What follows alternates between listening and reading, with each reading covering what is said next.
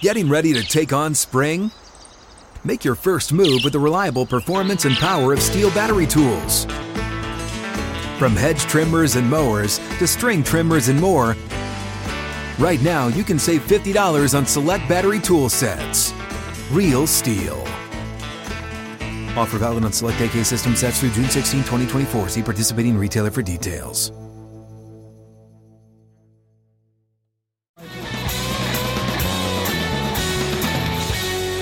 Glad you're with us. Five o'clock Eastern, final hour across the Outkick Network. Outkick 360 rolls on from 6th and Peabody with Yeehaw Beer and Ole Smoky Moonshine.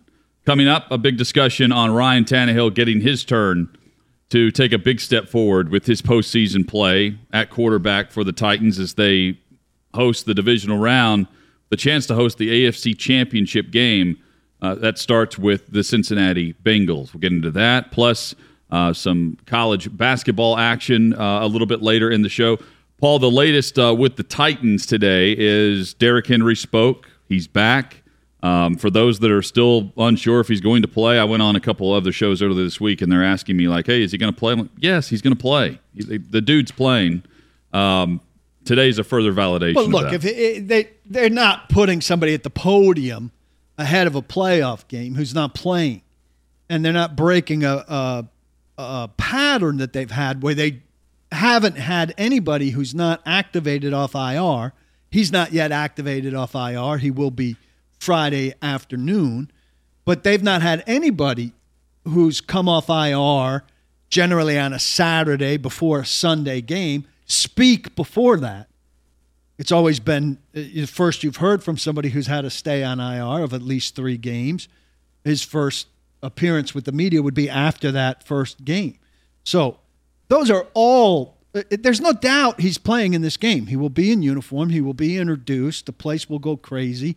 He undoubtedly will either take that first handoff uh, on the first play from scrimmage, or there will be a play fake to him on a play action play. Um, unquestionably. Uh, very excited. Said, you know, uh, being out for that time made him appreciate, you know, what he was missing. Thanked his girlfriend for driving him to the facility for five weeks, during which he wasn't allowed to drive. Thanked the trainers. Got regular texts from the guys during the time that he was out, checking in on him. Um, didn't want to talk about workload, you know, kind of laughed that off. Uh, didn't answer specific questions about the injury where I, I pressed him, said, you know, the difference in his feet are that one of them has a metal plate in it. Um, and, you know, we'll do whatever whatever he's able to do, allowed to do, capable of doing to help this team win. Thrilled that they were able to continue to win without him and get the number one seed. I uh, put out a, a, poll this morning. You how, hit the right number. How many carries will Derrick Henry receive against the Bengals? And I put the over under at 18 and a half. Well, without seeing the results, how would you guys vote in this poll? Over under 18 and a half. I'd, I'd go under. I'll go over. So 53%, we've got uh, roughly 1,700 votes so far. 53% say over, 47 say under. So it is a split on how effective they feel like Henry's coming back to be in the divisional round. But I mean, if he's got around 18 carries in this game, they're controlling the clock. They are playing their style uh, up front on the offensive line, and it's a run first offense with play action working. At least that's how I see it in my mind. I don't see it as three and outs. We've seen that from the offense too to start games, but um, I don't think this is 18 carries because you ran a total of 42 plays. I think this is if, if you believe he's getting more than 18, you believe the Titans are winning because they're winning by running their style of offense. If he gets more than 18, they should be in pretty good shape. It's pretty simple for me. I think the Titans can and will run against the Cincinnati front. And I think that Derrick Henry is back and he is going to be the dominant ball carrier in the game. And if they're going to play their style and win, he's getting more than 18 carries. I think, though, it is possible bear with me here. I think it's possible he could get over 18 carries, that they could do the things that you're talking about, and they could still be in trouble in this game. Because oh, for sure. Cincinnati makes a lot of big plays. And while we're talking about they give up these sacks, right? Is it 55 for the team, 51 on, 51 on Burrow for the 51 regular on season. Burrow for the regular season. He's thrived despite the sacks and the pass pressure. So I think the Titans will get pass pressure on him because the Titans are good with rushing with their front four, right? You put Autry and Simmons and Landry and Dupree out there, and Dupree is at his best so far. I think those guys are going to have some success. The problem is that as opposed to many teams the Titans have played this year, that doesn't ensure you're messing with the offense. And you can get pass pressure on Burrow, and out of that pressure, he can find something and hurt you, or he can get up from that sack and complete a 20 yard pass to Chase on the next play.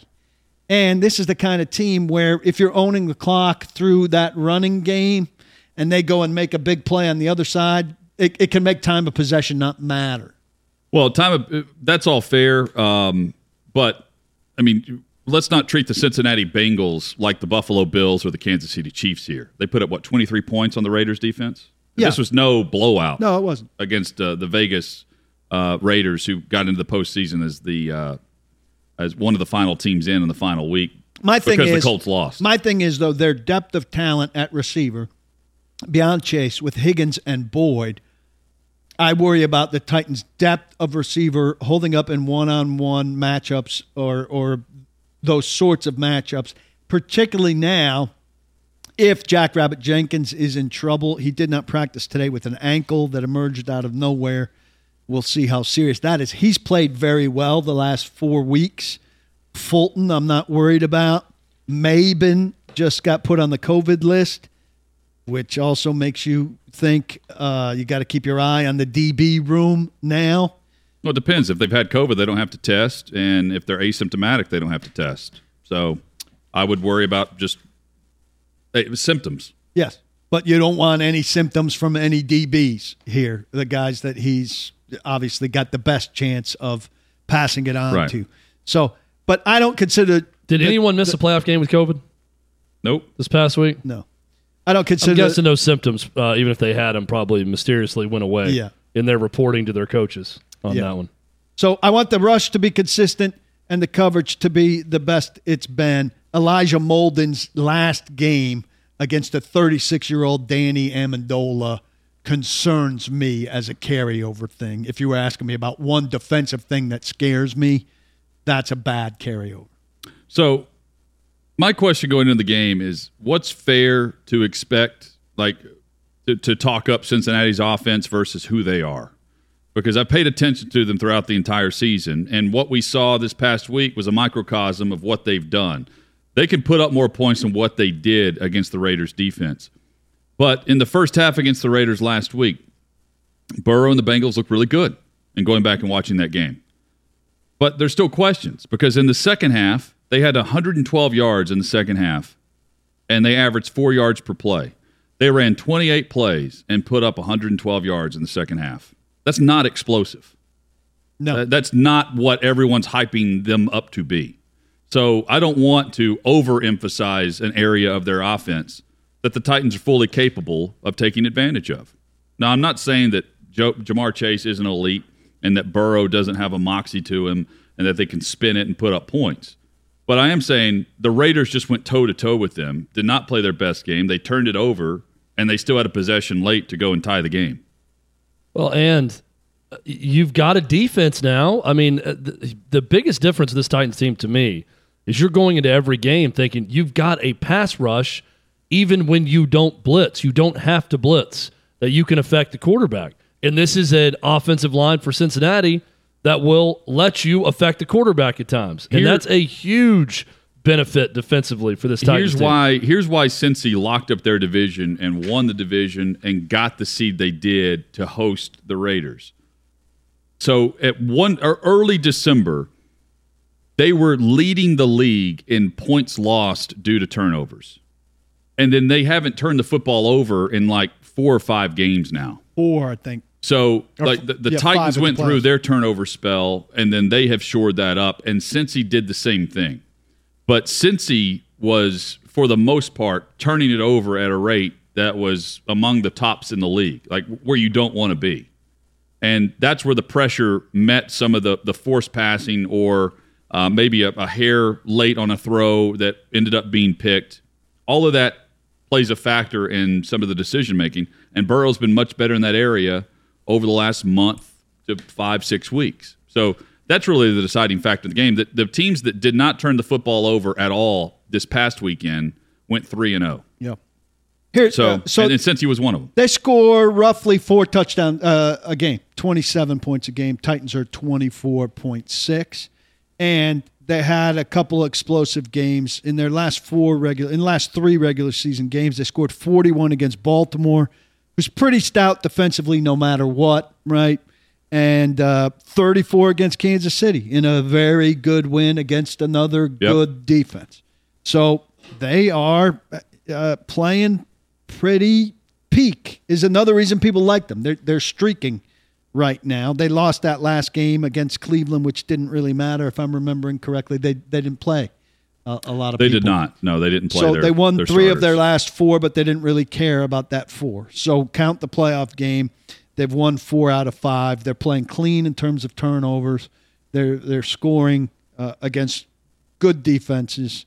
Um, and uh, with the Raiders, it was a nip and tuck game. It was also that first playoff game for the mo- majority of them. All of those things we talked about it. You talked about how, how you, from a Titans perspective, fear this game more than the championship game in a Yeah, lot of ways regardless of because of, that because of the restart element.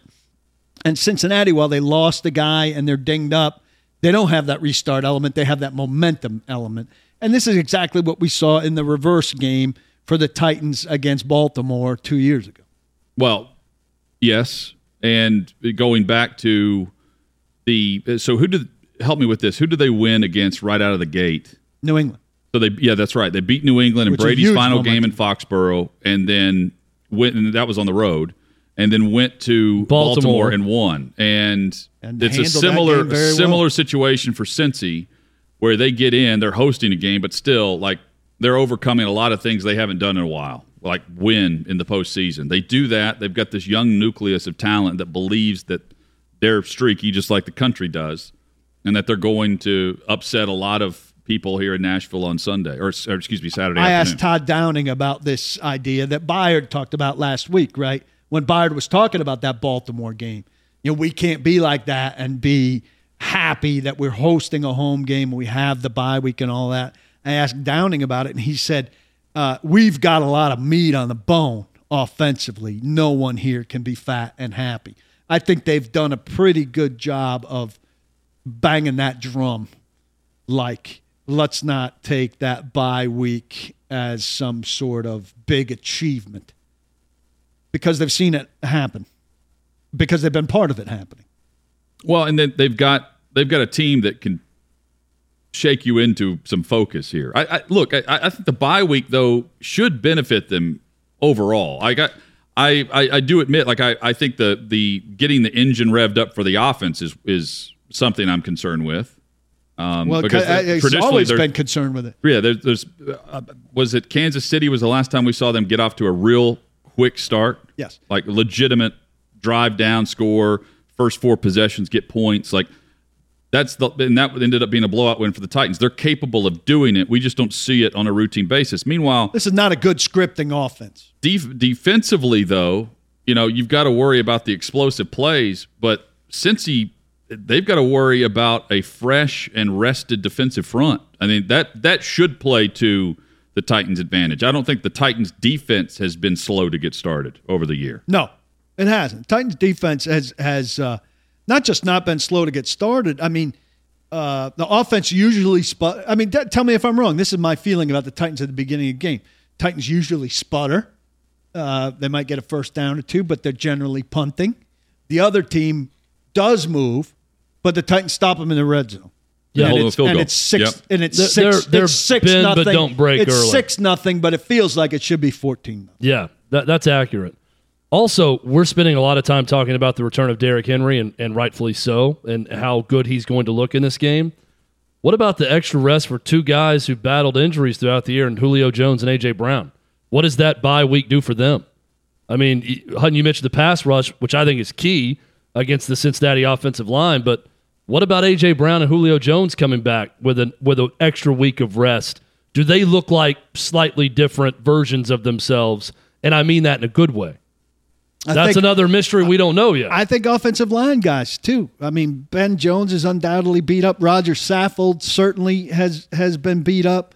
I mean, I, I I think the benefits of the rest part are everywhere. And Hutton pointed this out last week. The Titans have had uh, uh, two byes and a mini bye in ten weeks. Now it's eleven weeks, maybe, where Cincinnati's played straight Every, through. Yeah, all the whole way through. Their their bye week uh, over the last eleven weeks, the Titans have had two full weeks off, plus that Thursday game right before Christmas. Um, coming up, quarterbacks in large part, and fairly so, are judged by what they do in the postseason. And the quarterback for the Titans is the least talked about signal caller remaining in the postseason in Ryan Tannehill. What's at stake for him and what's expected from Tannehill now? That's next on Outkick 360.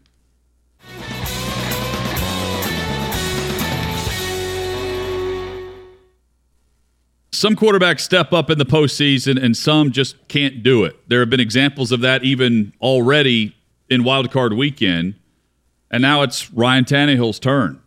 And we've seen him start four postseason games for the Titans.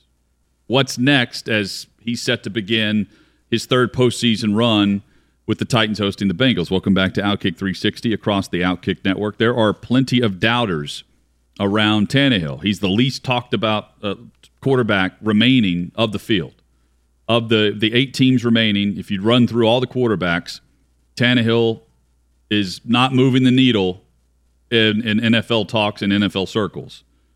But we all know what he's fully capable of in this offense with Henry being Henry. And that's why we discuss the, the topics of what Henry means to this team versus what the quarterback wide receiver combo and the other AFC teams and really the rest of the league that's still in the postseason, what it matters to them. In four postseason starts, 54 completions, 534 yards. That's in four games. 54 completions for 534 yards in four games. So look, in the first two games that, that we just mentioned in the last segment, at New England and at Baltimore, the games shaped in a way that you didn't need Ryan Tannehill to do a hell of a lot. And the Titans are fine with that, and Ryan Tannehill's fine with that. I'm fine with that. I imagine you guys are fine with that. he made he had an incredible pass that got them going In on that play against Baltimore. But Yeah. I, I can't two. He- I can't remember hit- really anything that he had to do against New England other than No. not screw it up. He had two against Baltimore. Yeah. Hit Jonnu Smith going one Yes. way, Kalif Raymond at the very beginning of the second quarter going the other way, and that was it. Then they ran and they played defense and they were great. In Kansas City in the AFC Championship game, fact of the matter is they were overmatched. They were exhausted. And they ran into Mahomes, who made a miraculous running touchdown play right before half that basically put them in chase mode and they weren't going to catch him. Here's why I have the concern. Last year, against Baltimore, the Ravens found a way to eliminate Derrick Henry from that game. Arthur Smith couldn't keep up. Corey Davis couldn't keep up. He dropped out of that game with a we don't know what to this day. And Tannehill was bad. He was 18 for 26 for 165 and a TD with a pick, 83 rating. But here's the big part. They're down 17 nothing going into the fourth, and he went three for six for 21 yards with the pick, an 18.8 rating. The biggest quarter of his football life. Three for six for 21 yards with a pick. That's the quarter I would guarantee you if Ryan Tannehill was reviewing his career that haunts him, that he wants back, that he wants to do. He can't have a quarter like that in a crucial moment in what are potentially the 12 quarters ahead of him if this team's going to win a championship. Yeah, I agree, and um, I don't think he he doesn't speak publicly on the doubters. He doesn't reference, "Oh, you say I can't do this, I'm going to do this." Um, I, I do think he's uh, fiery and he's a huge competitor uh, internally, but externally, you're not seeing that. There's no doubt he notices though the discussion that he takes note of all this, and he's in a position as the quarterback of the number one seed to take advantage of the opportunity and quiet a lot of doubters. He could put a lot of this to rest by making a run to a Super Bowl. It could completely change the narrative about his legacy here. Yeah. Now we say that a little bit like it's something different for him. Any quarterback who doesn't have that legacy can change can change it with with a three game run from here, right? But he's not been good in the playoffs. And here's another reason that I'm a little bit skeptical about the Titans from here. He's had his worst season with the Titans this year, right? I have the least good expectations about him because of that. Now he's leveled off, but he's thrown some bad interceptions and he's let go of some bad fumbles. And now he's about to face the best teams that he's faced. This one's pretty good. Next week's is going to be really good in Kansas City and or Buffalo, and the one coming from the N- NFC will be really good if they get there. And those those plays, Chad, that drive you crazy, where you you see that underneath linebacker that he somehow misses that slides underneath. If that resurfaces, his legacy ain't going the right direction. Well, it's it, we know the it's going in the wrong direction if that happens. I, I think unfortunately for Ryan Tannehill, there's a scenario where they go to the Super Bowl and his legacy doesn't change at all because everyone's still going to look up and say, "Well, you got Derrick Henry." He'd be perfectly and that's fine. the leader of this team. He'd it's be the perfectly same. fine being Trent Dilfer. Well, uh, Hutton pointed that out, right? You know, what are we talking about? Well, let's go with the duo for every team in the playoffs, and you go down the list, and it's quarterback, receiver, quarterback, receiver, quarterback, receiver. Titans, it's Derrick Henry. That's not changing in this playoff run. Now, if Derrick Henry gets out there and can't go, or something happens, and Ryan Tannehill, this team turns into a Ryan Tannehill, AJ Brown, Julio Jones show, and they go on a run and win two games and get to a Super Bowl, that changes his legacy. If the Titans win the way the Titans win, Ryan Tannehill is going to have an enormous part in that if it happens. But from a credit standpoint, a legacy standpoint, it's not going to matter because he's still going to be viewed as nothing more than a game manager. But the thing for in most his, people, in his in his favor, though, and going back to last year, Tannehill's numbers in some crucial categories for quarterbacks were up there with the top names. yep, And 9.8 yards per attempt. they're they're breaking offensive records for as a franchise. I mean, he's he's threading the needle on play action, especially on first and second down. Play action passing was. I mean, uh, Arthur Smith got a job. Arthur Smith is a head coach now because of what Tannehill and AJ Brown and Derrick Henry did. Um, it's leveled off this year. They haven't had that trio together. Um, I would say maybe 20% of the snaps, and that's just a guess. But I know uh, if you insert Julio in the mix, it's been 10% of the snaps, 120 of like 1,100.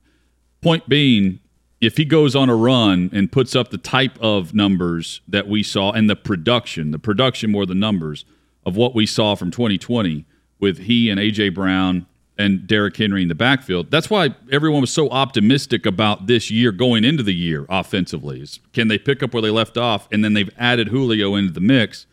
Well, now he has a chance to do it, but just on a much shorter time frame over a three game stretch. And I'll bring up last year and add it in as a negative. He had some of the best numbers we've ever seen, and then had a complete flop in the game that Paul just pointed out against the Baltimore Ravens. When it got when it came down to win in we advance, need you to win it. it was not win in advance mode at the quarterback position last year, and that's just the truth of what happened at Nissan Stadium. Uh, Chad, it might not change it as dramatically as it would change it for some other guys because of the construct of the team. But when you're introduced to the dais as Super Bowl winner Ryan Tannehill, it changes it. You know, no matter what, it changed Well, it for Trent I- Dilfer, right? I say Who's that, maybe though- the worst Super Bowl winning quarterback ever. I say that only to say the o- what I think is the obvious that people who criticize Ryan Tannehill and they look at his tenure in Miami and they look at the, the how he fell back this year, back to the pack. If he goes to those critics are, are just going to say, well, he's a game manager that rode Derrick Henry in a better defense to a Super Bowl.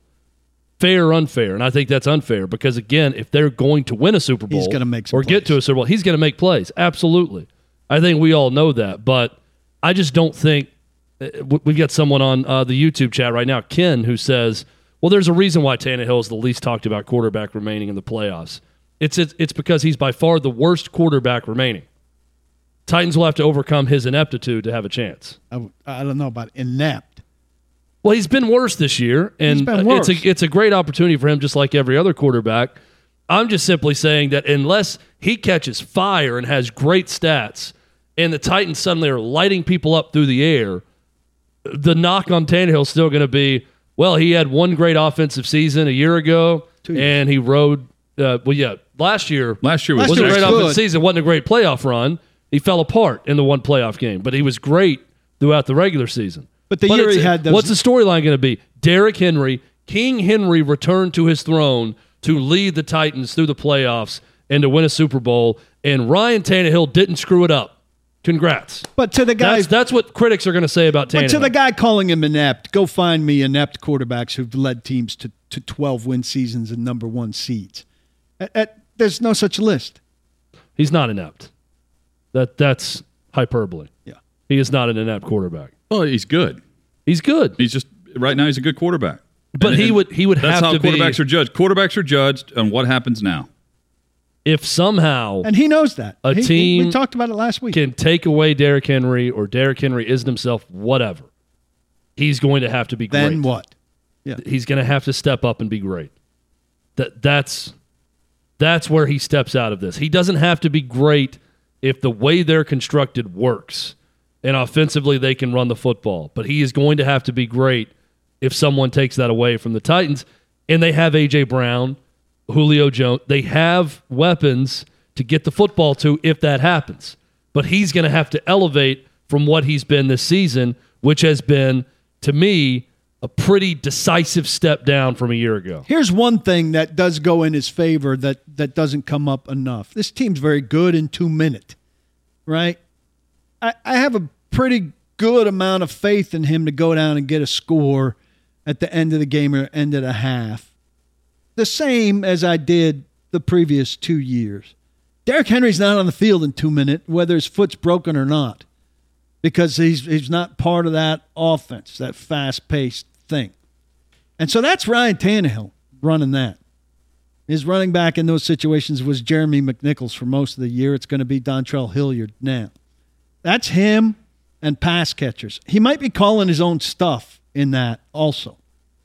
So, you know, if you slice that out, that's pretty good, Ryan. Yeah, but Tannehill. no one remembers that. I know. But I mean, am that- I'm putting it in evidence. It's in evidence, but no one's hearing it. Like it's one of those things that the jury goes back to the room, and you know, you know, if you you don't ask to to see that part of the trial, right? You don't need to look. Can I get a read that- back on the sheet. two minute drive numbers, please, Your Honor? Well, honestly, like the, the stats, the stats don't matter as much as the production. And whenever Henry got stopped last year in the postseason, the production needed to step up from the, the quarterback position. Couldn't happen. And the same thing needs to happen uh, in Kansas City in the AFC Championship game. And Mahomes was Mahomes, and you know the, the offense. You've got to keep up with them, and the Titans couldn't do it after a while. Well, I mean, it, the stat line is 14 of 18 for 200 yards and zero touchdowns on Saturday. That doesn't guarantee a win just because he's only attempting 18 passes um, uh, for for the Titans offense. You know, you would think the run game's going great, 18 pass attempts. That's that's kind of what you want uh, as a, uh, a Titans offense and how they get into a rhythm and a flow. But I mean, they they won a game at New England. Granted, it was 14-13, I think, prior to the interception by. Logan Ryan. Um, it was 14-13, and his stat line ends up being 8 of 15 for 78 yards that night. I mean, it was nothing, nothing to do with the impact of that game. He made a, a touchdown pass to Firkser, and then he made a first down throw to Firkser on the boundary in a crucial drive before giving the ball back to Brady. I'm recounting all this because those are two massive throws that no one's bringing up that he stepped up and made in that game that ultimately were deciding factors of that game. But the stat line says 8 of 15 for 78 yards. So the question is, uh, we take ourselves out of this as as close Titans observers. We do what we were doing earlier, Chad, when we were talking about what do people in the Pacific Northwest and the Midwest think of Bengals Titans this weekend. If you're looking at Ryan Tannehill in those two games in New England and in Baltimore, where he did make two huge throws that were early and then things really settled down. Do, do you look at him and say, well, that's a terrible quarterback, like like most America does? Or do you look at him and say, Well, that's a quarterback that did all that was necessary for Well, him. I do understand how a lot of America looks at it and say, well, in a quarterback league where I tune in for playoff football to watch quarterbacks, I just saw a quarterback not do a lot. Well, Matthew Stafford just threw 17 passes in in a blowout. I, I don't think people are sitting there saying Matthew Stafford game manager because that's how they won a playoff game. That's perfect if you can do Well- that, and that that's what Tannehill has done a couple times. Yeah. But to what Hutton was just saying, also they've had two moments where they couldn't get the running game going, and or they had to outscore the opponent because you knew they were going to go down and score points against Mahomes, and he failed in both those moments against the Ravens a year uh, a a year ago, two years ago against the Chiefs in the AFC Championship game. He's come through in other moments. We talked about Patriots and Ravens games where he made some big throws, but if I if I'm looking at just a big question mark for Tannehill in the playoffs, it's what happens if the the plan you have going in because of the other team snuffing it out or because of injury or whatever, if you have to go to a different plan that involves Ryan Tannehill throwing the ball a bunch, can he win you a playoff game doing that? But let's set up. And so- he has not had to do that yet. What, let me rephrase. He's had to do it, and he didn't twice. Yes, and the, There's going to be a third opportunity, and I don't think it's going to be this weekend. I think it'll be in the AFC Championship game after they handle business this weekend. So I, I want to set up the storyline of the game, and this is not how coaches and players go about it. But here's the storyline of what we're talking about. So Stafford's a good comparison. Stafford, on his path with the LA Rams to the Super Bowl, is going to have to go through the quarterbacks that have dominated his career while he's been sitting at home during the postseason on a terrible Lions roster. He's going to have to go through Brady and most likely Rodgers to get to a Super Bowl with a chance to win it. And by then, many feel as though he's going to go through Allen or Mahomes to win a Super Bowl. So Stafford's going to have to earn it. He hasn't been in a position based on his organization to do it. Tannehill, same thing in Miami, traded to the Titans, takes over, and if you from the time he took over for Mariota to now, he has the third most wins in the National Football League as a starting quarterback. That that's impactful. But the storyline with Tannehill is, well, he's a good quarterback. He's not losing you games. He's not winning you games. That's just the the the feeling that you get whenever you bring him up to any common fan or commentator. Now we have a different view of it here, but think about the the quarterback era that we just went through with the AFC. That we're finally seeing the the well, at least one of the guys uh, step down. We've got Brady in the AFC with the Patriots. It was Brady, it was Roethlisberger, or it was Peyton Manning. Those are the three quarterbacks representing the conference in the Super Bowl every year during their era. Well, right now it's Mahomes. Allen is right there. Everyone believes that. And then this week, is Tannehill going to be the third guy, or is it going to be Joe Burrow? Like who's who's inserting themselves into that trio and taking advantage of an opportunity to make sure they don't forget your name. Make sure that you step up whenever you have the opportunity, which is as a quarterback right now. There are some guys that just can't go. Kyler Murray, not in the conversation. Nope. Dak Prescott, not in the conversation in the NFC. Brady goes there. You've got Rodgers, and now you have Stafford battling for it. And Garoppolo's trying to prove the thing, the same thing, even though his organization uh, gave him the vote of the, the thumbs down vote of no confidence by drafting Trey Lance and trading up to do so this past offseason. Point being, there's a lot to earn for Stafford, and now Tannehill is in the position after a couple of years of it's time to put up now and make the run and make some big throws, or don't. Like it, there will be situations where he's going to have to step up and make some massive throws if they're going to make it to LA. It's And- not just about the run game. And you laid it out well, and it's his opportunity to take a seat at the table That's it. with the two guys you, you just mentioned. And it's something that he has not fully done yet, and that is wi- go win a game, take over. You're asked now. You're you're you're, you're asked to throw the ball all over the place and win a game. That can he do it? Here's- I don't know. Evidence from the regular season suggests not. 32 throws against Pittsburgh, they lost. 33 throws against Indianapolis in overtime, they won. 35 throws against Arizona, they got pasted. 49 throws against the Jets, they lost. 52 throws against Houston, they lost. When he's throwing a lot, they're not playing the way they want to play, and they're losing. Yeah, but I don't. I don't think that throwing uh, again. I don't think it's defined as like, are you throwing thirty a game?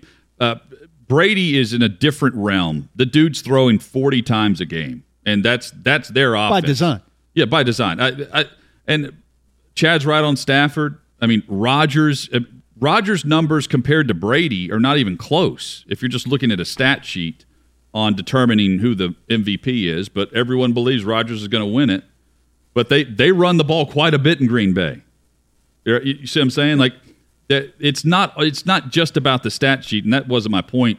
It's about the moment, and they're they're now the moment is now for Tannehill. But, Because- but in four of these games, they were struggling and behind, Oh, I know. and the Yeah. run wasn't working. But- and they needed him to go do it with bad receivers, with bad pass protection, with all of that. They they collectively the team couldn't do it. Right, but the the, the moment will be like Burrow. Burrow sees the moment last week and has over the last month or so. The Cincinnati, a part of their moment was having to beat Kansas City in the regular season, and then that catapulted them. The, the Titans did that that same year that they went on their AFC Championship run, and they got on a roll. I, I just postseasons define these guys, and so so it's it's really hard to argue against the the person that doesn't pay attention much to the regular season Tennessee Titans and think, Or go granular. yeah, well, yeah, yeah. Anyway, just say you know Tannehill's just your, a very average quarterback. Well, I can pull up stats that show you that he's very good in play action and doesn't get the credit he deserves in some really crucial throws. Runs great two minute. But now's the time when he can actually prove it to everybody and not just the people that watch him up close. Yep. That's that's what this time of year means to him. And meanwhile, we we kind of already know about we well, we do know about Mahomes. We kind of know about Josh Allen, or at least we expect to we expect to see it.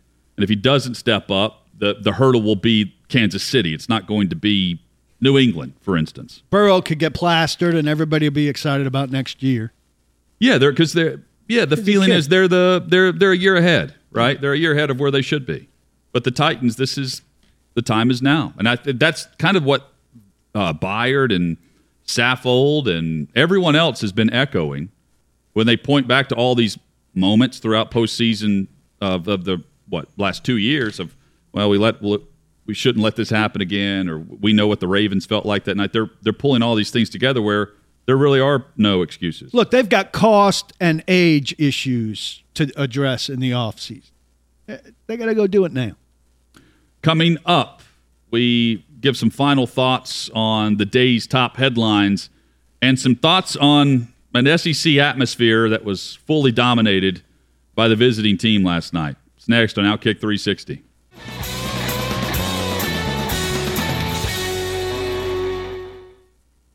Thanks to Dan Dockets for being a part of the show today. Dylan Taylor and Ellie Sylvia. Ellie's our production assistant. Dylan's actually her boss now. Uh, it's always great whenever the intern is now the boss. Two Jacob- interns enter. one, One. one left the arena. One. And it's only because Ellie hasn't graduated yet, or at least she hasn't told us she's graduated. She doesn't want to graduate. I think is the issue. She just wants, she's going to stay in school. She's going to be a doctor by the time she's done with the internship with us. Jacob Swanson, Jonathan Moulton making the show happen for us. David Reed is the chairman of the board, still eating the Chiefs puff, the Chiefs puffs over uh, over to my left. Um, coming up on tomorrow's show, we'll get into uh, five big questions I think could end up determining the divisional round of the postseason. We'll go kind of around the horn and uh, get into some of the big storylines and narratives as these games play out. Uh, we'll have uh, at least one big thing on every game for the upcoming NFL weekend and, and discuss that. Plus, Armando Salguero will join us, and we will get into uh, a variety of topics surrounding all four NFL matchups. Should be a lot of fun. Uh, what was what, what cannot be fun for the Vanderbilt Commodores locally and for Jerry Stackhouse and his team is the rules in place for Vanderbilt home basketball games where when they take the floor, they're the road team, and not just the road team, because there have been times where Tennessee fans and other Kentucky fans have been very loud inside Memorial Gym, but they're right there courtside in the student section. The students are not allowed at the game. They're not allowed outside of their dorms or student housing, except for class purposes or whatever's going on. Uh, for I guess I guess they can go to work. Um, the only students at the game itself are the players and the cheerleaders, and then they sell these tickets that are courtside at Memorial Gym to anybody who wants to purchase them because the students aren't allowed to go, and there, therefore you have you have a road atmosphere for your home game. It's it's bizarre. I, I don't. I, I I have a hard time grasping how really academically minded smart schools can lack just obvious skills in things that should be common sense.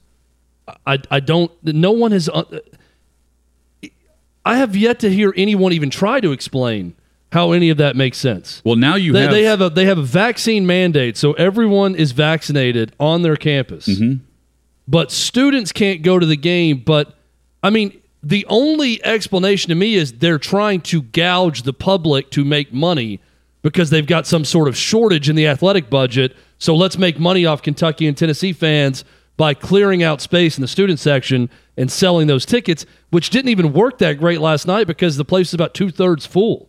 Yeah, it doesn't. It's not like every Tennessee fan was dying to go to Memorial to watch that game the way Kentucky fans did in the previous game. Paul, can you help me explain this? You went to a smart school. No, I I can't I can't really understand it. Uh, I mean, they've they've handled things for their community, which seems to be would take care of this and make you able to to go places and do things. Well, and Jerry Stackhouse was asked about after the game, and he got very frustrated and irritated and said, "That's above my pay grade. Ask someone else." When he asked about the lack of a, a home court advantage, the players were even saying, "We play better on the road because we feel like it's us against the away team, and you know when we're home, it's not a home court advantage because we're getting yelled at by the opposing fans." In our own building, it's an embarrassment. I, I've talked to a number of Vandy grads and Vandy fans. They don't even want to talk about it because it's so embarrassing what's going on. Well, and on top and, of it- and we can only say this whole thing about well, when the resources get there, you know, they, they've got an AD in there now, and Candice Storey Lee that gets it, and the resources are coming. Where? well, has she answered for this? He said ask somebody higher up. So is she taking questions on Well, this? the question was about her. It said, "Is this is she on board with this?" And he, his answer was, "And she's not doing interviews." But the answer was, "It's above my pay grade. Ask someone else." Next question. well, she needs to uh, comment. What? What? Why? well, it's not her call. This is a this well, is then not she a- can she it- can say that. It's not an ath. Well, I mean, they're saying on the national broadcast on ESPN for the Kentucky game and last night, it's not a, a athletic department decision. This is a university decision. This is not Candice Storey Lee. They're just not allowed. The students are not allowed to. Gather. l- They can't leave their their. I, I don't know if I'm, I'm assuming they can go to a common area in their dorm, but they can't like go out and go to a bar. They they're under a mandatory lockdown for like the first two or three weeks of the semester, and that's why they're not allowed to go to Memorial Gym, I mean, stop taking the checks which is really odd. from the SEC if It's you're not going to put money into it and do things the way a major program would do things in major college athletics. But it's it's odd because you I mean the cheerleaders and everyone are they're there. Like you have students at the game, you just can't go sit down and watch the game with other students who are also under quarantine.